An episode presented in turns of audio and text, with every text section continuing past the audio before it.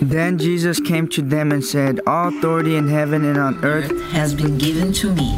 Therefore, go and make disciples of all nations, baptizing them in the name of the Father and the Son and the Holy Spirit, teaching them to obey everything I have commanded you. And surely I am with you always to the very end of the age.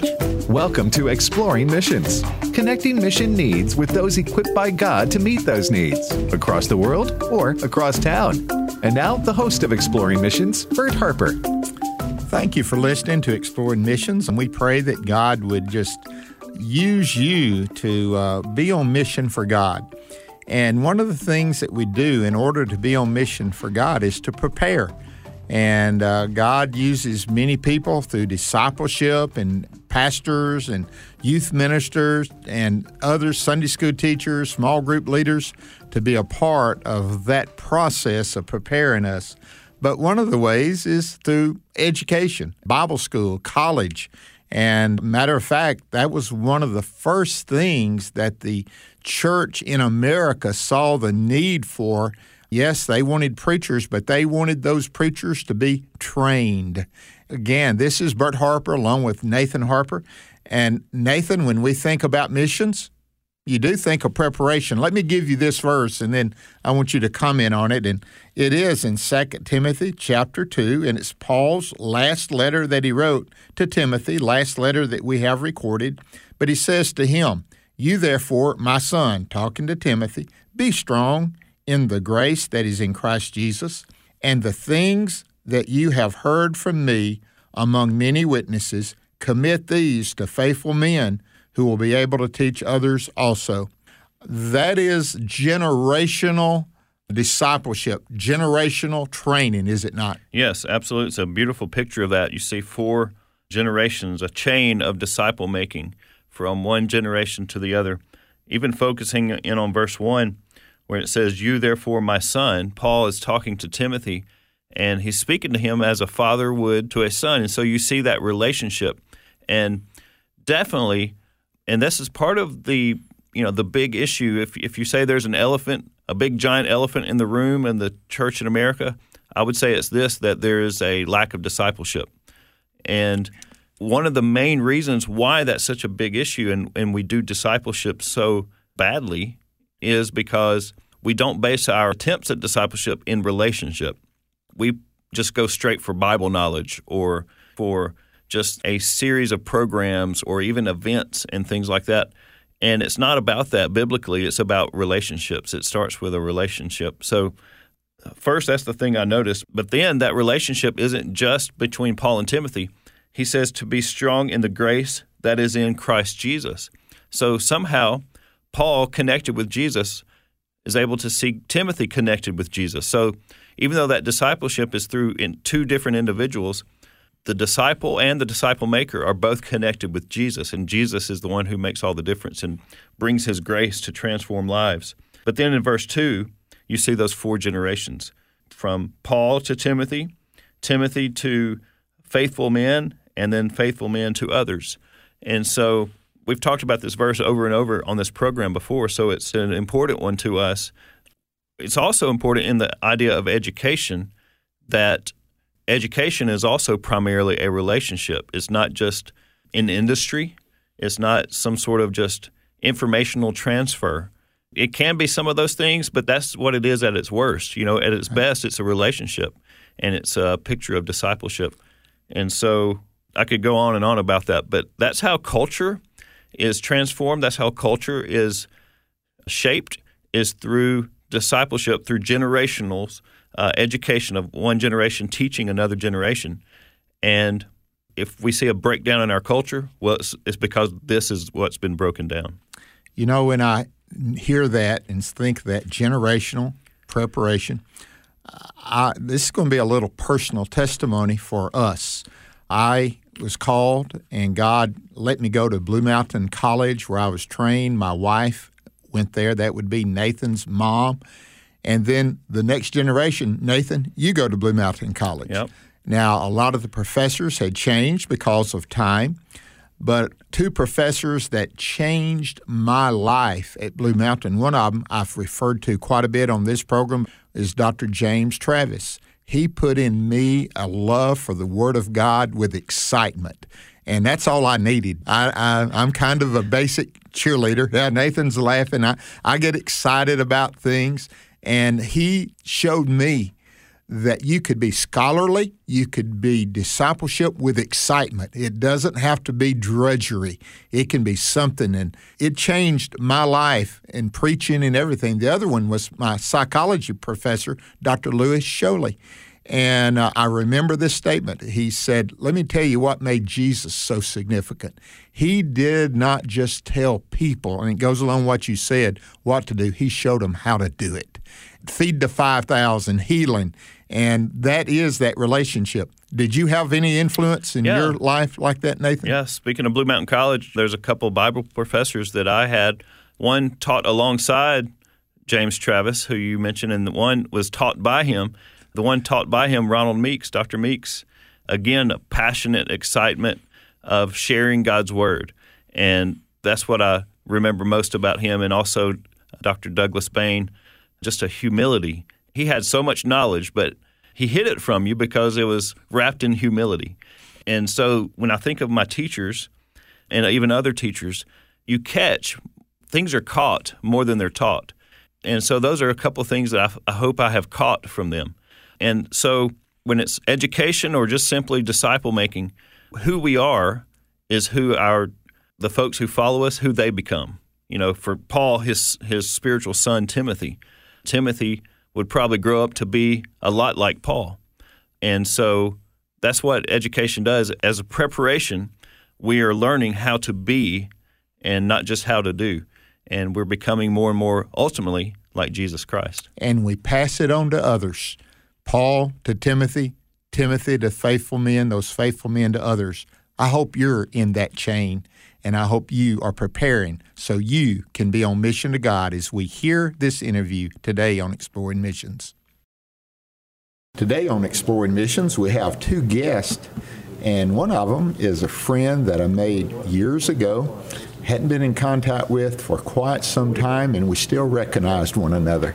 That was good. Scott, welcome to Exploring Missions. Oh, it's great to be on your show today. Yes, uh, when I walked in the door of the room here and I, I, I knew you were in here, I thought, boy, this is going to be like a family reunion here uh, since we did spend about 10 days on a life changing trip. This is Scott Lamb. He's with Liberty University. Now, what's your title there, brother? Well, I'm the Senior Vice President of Communications and Public Engagement, so obviously handling the news and media aspects of the university, but also uh, the engagement with uh, public policy and um, our alumni and, and things like that, communicating outward uh, what we're doing at Liberty University, and also trying to make an impact on the world and raise our students up to be people who are engaged in the public square.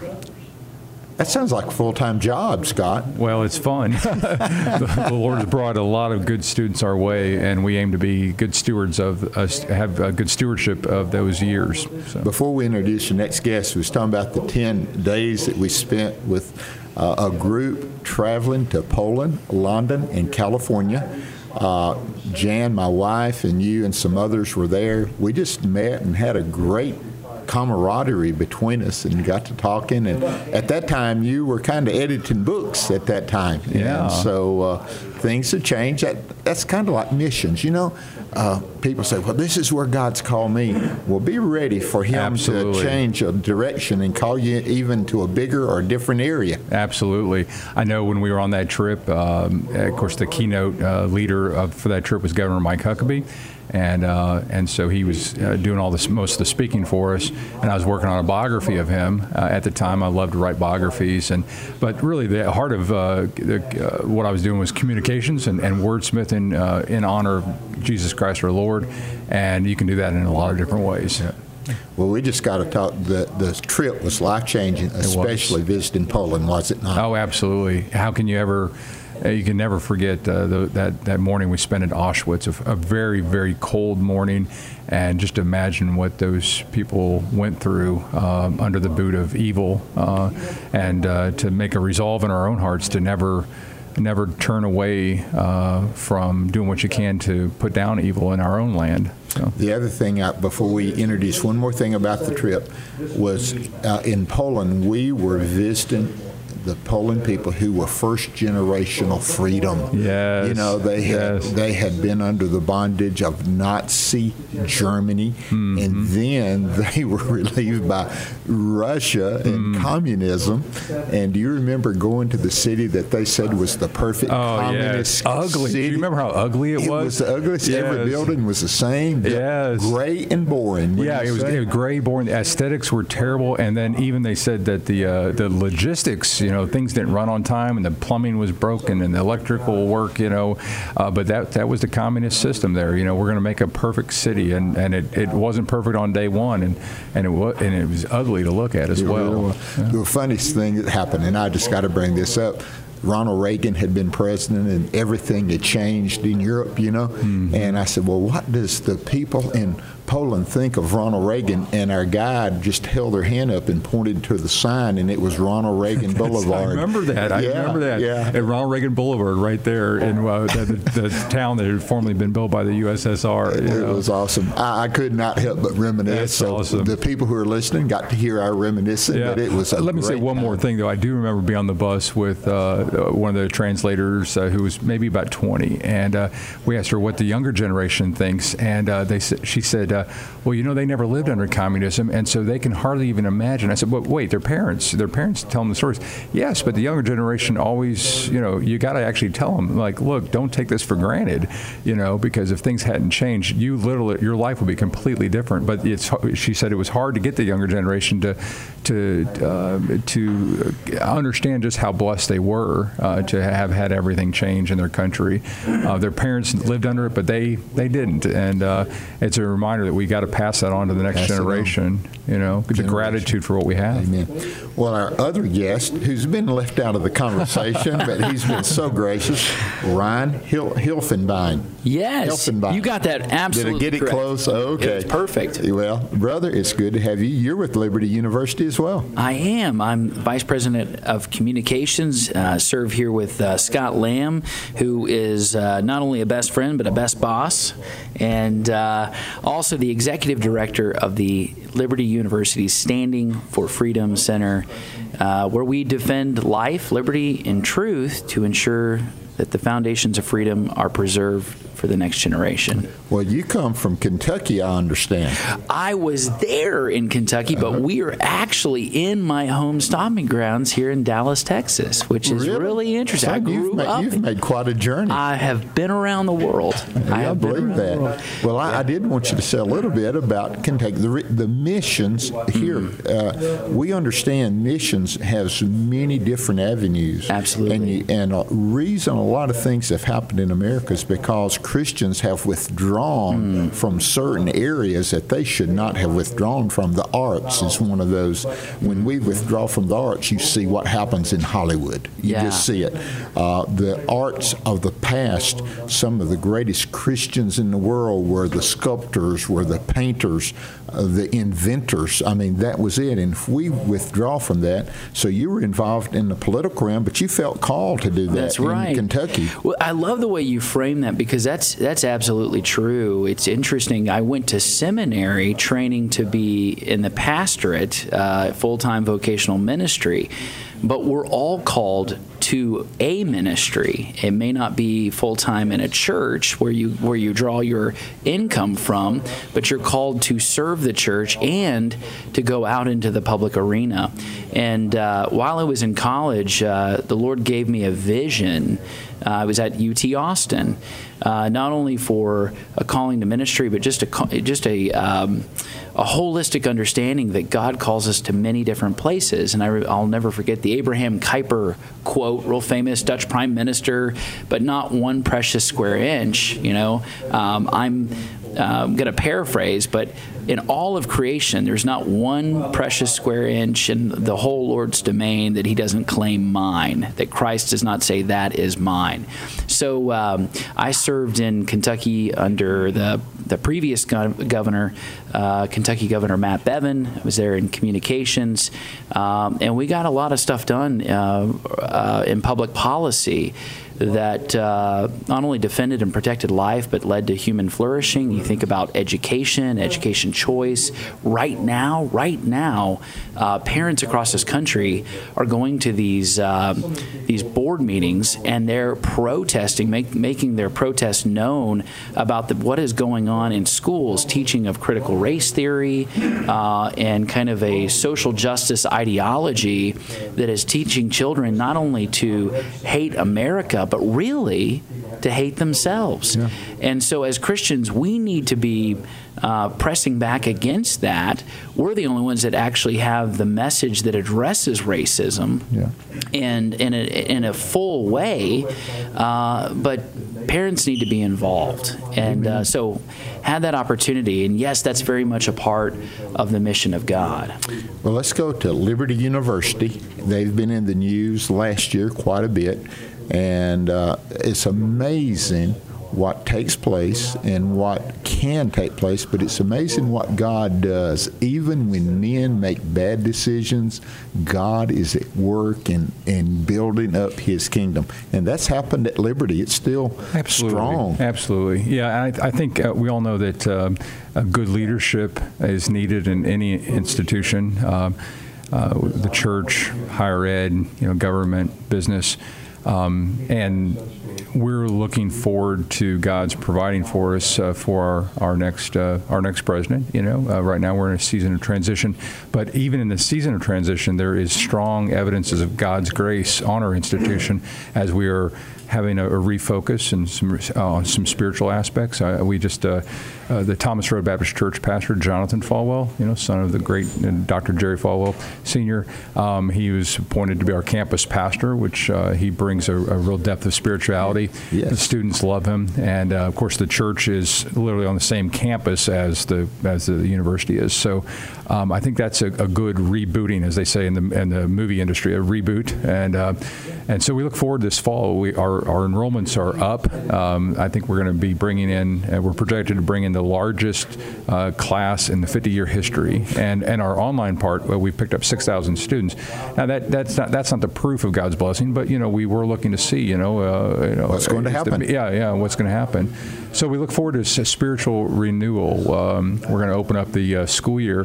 Uh, this you might find this neat. Uh, uh Elmer Towns, who's one yeah. Of the co-founder of Liberty, uh, 50 years ago when they started Liberty, because we're on our 50th year anniversary, uh, he opened up the the school year with a sermon. Well, he still literally has the the sermon notes, like the piece of paper that he preached from. I don't know how you do that, but he, and, and he, he pulled it out, and he's going to use the same sermon notes and preach the same sermon to the student body this fall as we open up up the uh, the school year. He has to be in his 80s by now, doesn't he? Uh, Late 70s, yeah, early No, I think he's pushing 90. If you, but oh, and, wow. and, he is going 100 miles an hour. He writes a book, a book, like every other day. You know, you know, he is a ball of energy. Yes, absolutely. Uh, the co-host that I have on the other program that I do on AFR Exploring mm-hmm. the Word, Alex went there and he loved Elmer oh, Towns. Oh, absolutely. And quite often on our program, he gets quoted. I can tell you oh, that right You, you yeah. haven't had an Elmer Towns experience unless you've been to Red Lobster, oh, and I have, and I've been delighted. yeah, he takes you out. To, it's right adjacent to our university. Okay, he likes. Yeah. As, as, one preacher friend of mine, he likes the lob. Yeah, yeah that's, that's right. He, that's right. Yeah, that is great. Well, tell us a little about this Standing for Freedom Center. Tell us a little bit about. Well, yes, I'm glad you asked that. So. Standing for Freedom Center, it exists not only to educate the next generation, but to really uh, to, to pour courage into pastors. We want to offer pastors resources, ways to talk about issues that have become increasingly more political. The reality that we're faced with now is you don't have an option to stay neutral because everything, marriage, sexuality, religious liberty, keeping your church open on a Sunday to preach. Are you kidding me? That's in. I mean, it's incredible what we faced in 2020, challenged in every way. You think about the pro-life movement. All of these issues are now political issues. We cannot abstain from talking about them. We must say something. We have to say something. So we need to um, embolden pastors, and I think many of them are emboldened by courage. There's plenty of courageous pastors uh, out there who are leading the way. I think of John MacArthur, who stood up in a, in a very righteous way at a time that was critical, and he pushed back against the head of the, the, the highest office in the state of California. Uh, and now they're having a recall on that election. But he went to court five times uh, over staying open during COVID. And because of that, I think he strengthened uh, many other pastors who said, if he's standing up, I will stand with him. And so across this country, um, you know, we want to help pastors, aid them, resource them, and then and uh, and encourage them. Yes, you can preach on these issues, and you must. Yeah. And pastors and students, the students come in with a, uh, a strong desire to, to be active in their Christian faith. Uh, they've got a heart the size of, uh, of Texas in terms of their passion. Sometimes, though, the, the head needs to catch up, you know, the, the mind. And so we're hoping to, to, to bring a lot to bear in, in terms of their theological and worldview uh, development there to match their big heart and their big feet, you know. Uh, yeah. to, and so one of our theme verses is uh, Colossians 4, 5, and 6. Walk in wisdom toward outsiders, making the best use of the time. Let your speech always be gracious, seasoned with salt, so that you may know how to answer uh, each person. Uh, that that's that's obviously it has an apologetics dimension to it, but really it's it's all of life. We want the students to be able to uh, not shy away, not be look. They, they they see on social media you say one quote unquote I'm using air quotes here one wrong thing. You know one thing that's uh, what are you a homophobic person? Do you not love people? You know and, and all of a sudden you're canceled. And and they, they, they some of them live in fear of being canceled. Like will I ever get a, Yeah. be able to get a job when I graduate if I actually say things that are actually just Orthodox Christianity, you know. We're living in that kind of culture. We are. That's right. We are. You're talking about pastors. Uh, I use it this way, guys. Uh, you know, they've entered our politics has entered our area Yes. first. Yes. we we were already there. The pulpits, the churches, life, your identity according to Christ, what He's done. That was all in our area. They Mm-hmm. came into our area, and we dare not vacate the right. area that God That's has called right. us to. That's Yeah. And I tell people, pastors, preach through the book of First Corinthians, Yes. and you'll get on every issue that's That's right. cultural That's today. awesome. And it's Yeah. nothing new under the sun. That's I mean, what the church at Corinth was going through, Ephesus going That's through. right. Uh, our our society didn't have anything on them what they were struggling with. Yeah, I think of the the Harold Camping back in 2012. Sell, sold all that he had. Jesus was coming back in 2012. He completely abandoned everything, and he led many of his followers, his converts, to do that. Obviously, that was a cultic movement. That was wrong. It was against the teachings of Scripture. Jesus says, "No one knows the time or the hour; only the Father does." But my encouragement to pastors, to Christians, is look we cannot speculate about eschatology. We must engage the public, or the public will engage us. And it has. It's come to the doors of the church, it's Yeah. come inside the church. And listen, Martin Luther said, if Jesus were to come back tomorrow, what would you do? He said, I'd plant a tree. Uh. And what does that mean? He said, I would be concerned about the things that matter long term. And short term thinking, I think, is what has really hurt the church's public witness because we have abandoned, we've abdicated our responsibility when in, in reality, all of history has shown us great men of faith who actually went out there beyond the four walls of the church into the public arena and changed the world for Christ. You know, we're talking about missions, and we're talking about the mission of Liberty University, the mission of standing for freedom. You know, and and when we do that, people think, well, you're kind of negative. No, the Bible talks about it. You know, speak the truth in love. Mm-hmm. Now, sometimes because of people who have my kind of temperament, energetic, loud. Mm. It comes across sometimes as uh, hopefully not anger, but it comes across well, he's a little harsh. And it's not that. We we have a calling and it is it's kind of like going to a ball game. If your team is on the field, oh, oh, I've got to be reserved, you know, and you, you're for them. And the time, I'm not saying you get outrageous, but being too reserved in our day when things are going harsh and harmful and difficult to the family, to the church, um, it's time to be heard. Oh, and, and I, I say that on this program, Exploring Missions, because I believe you can do both. I believe you can speak the truth and love at the same time.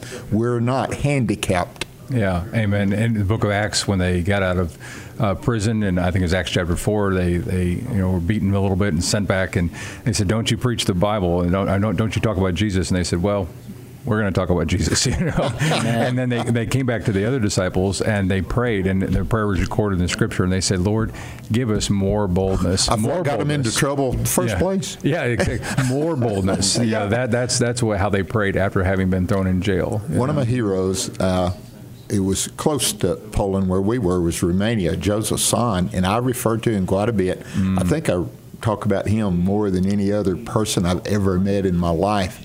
Uh, but Joseph Tson was, was in Romania under communist rule, mm-hmm. and they exiled him. They did not want to make him a martyr or a hero any more than he was, so they mm-hmm. put him in the United States. And he got on the radio and was able to preach to all of Romania over the radio. Right. So sure. in place of his congregation in Oradea, he's preaching to all of Romania.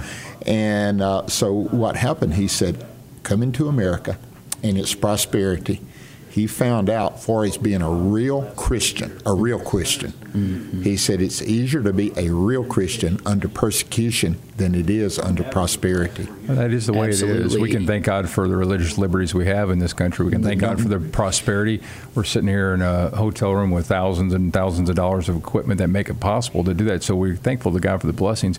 At the same time, you, you do read about the Christians in underground churches in China or in, yeah. in, in persecuted parts of uh, Islamic uh, t- uh, run uh, territories, and you think, wow, there is some real dedication there. That, that far. Re- reading uh, just recently, Rod Dreher's uh, "Live Not by Lies," Alexander Solzhenitsyn, and so many others that were in the communist bloc. What that moment created for them was clarity. The difference between those who really believed the commands of Christ and those who merely admired them. Oh, wow. It is so true. Hey, today on Exploring Missions, we've had uh, a friend, a reacquainted friend, Scott Lamb. Scott, man, it is great. Let's not let, let's not wait uh, seven more wait, years. Yeah, seven yeah. years, and then Ryan Hill, Hilfen Ben. Helfenbein. Helfenbein. It's okay. You had it right the first I time. I had it time. I'm telling you. You can see why I do radio, you know, and I'm not the announcer. I'm just the guy that talks a lot. Great. Yeah. Good. But it's been good to have you. You from Liberty University. What uh, opportunity kids have to go and get a biblical worldview. And you guys are right on the front line concerning well, that. Come and check us out. You know, come come for a weekend and check us out at Liberty University, uh, liberty.edu. We have got great online programs or residential campus there in Lynchburg, Virginia, in the heart of the Blue Ridge Mountains. Beautiful Blue oh, Ridge beautiful Mountains. place. Been there. Thank you guys for being with Thanks us. for having us. for having us. Thank you for listening to Exploring Missions, and we'll pray that God will prepare you for what He has the next thing for you to do.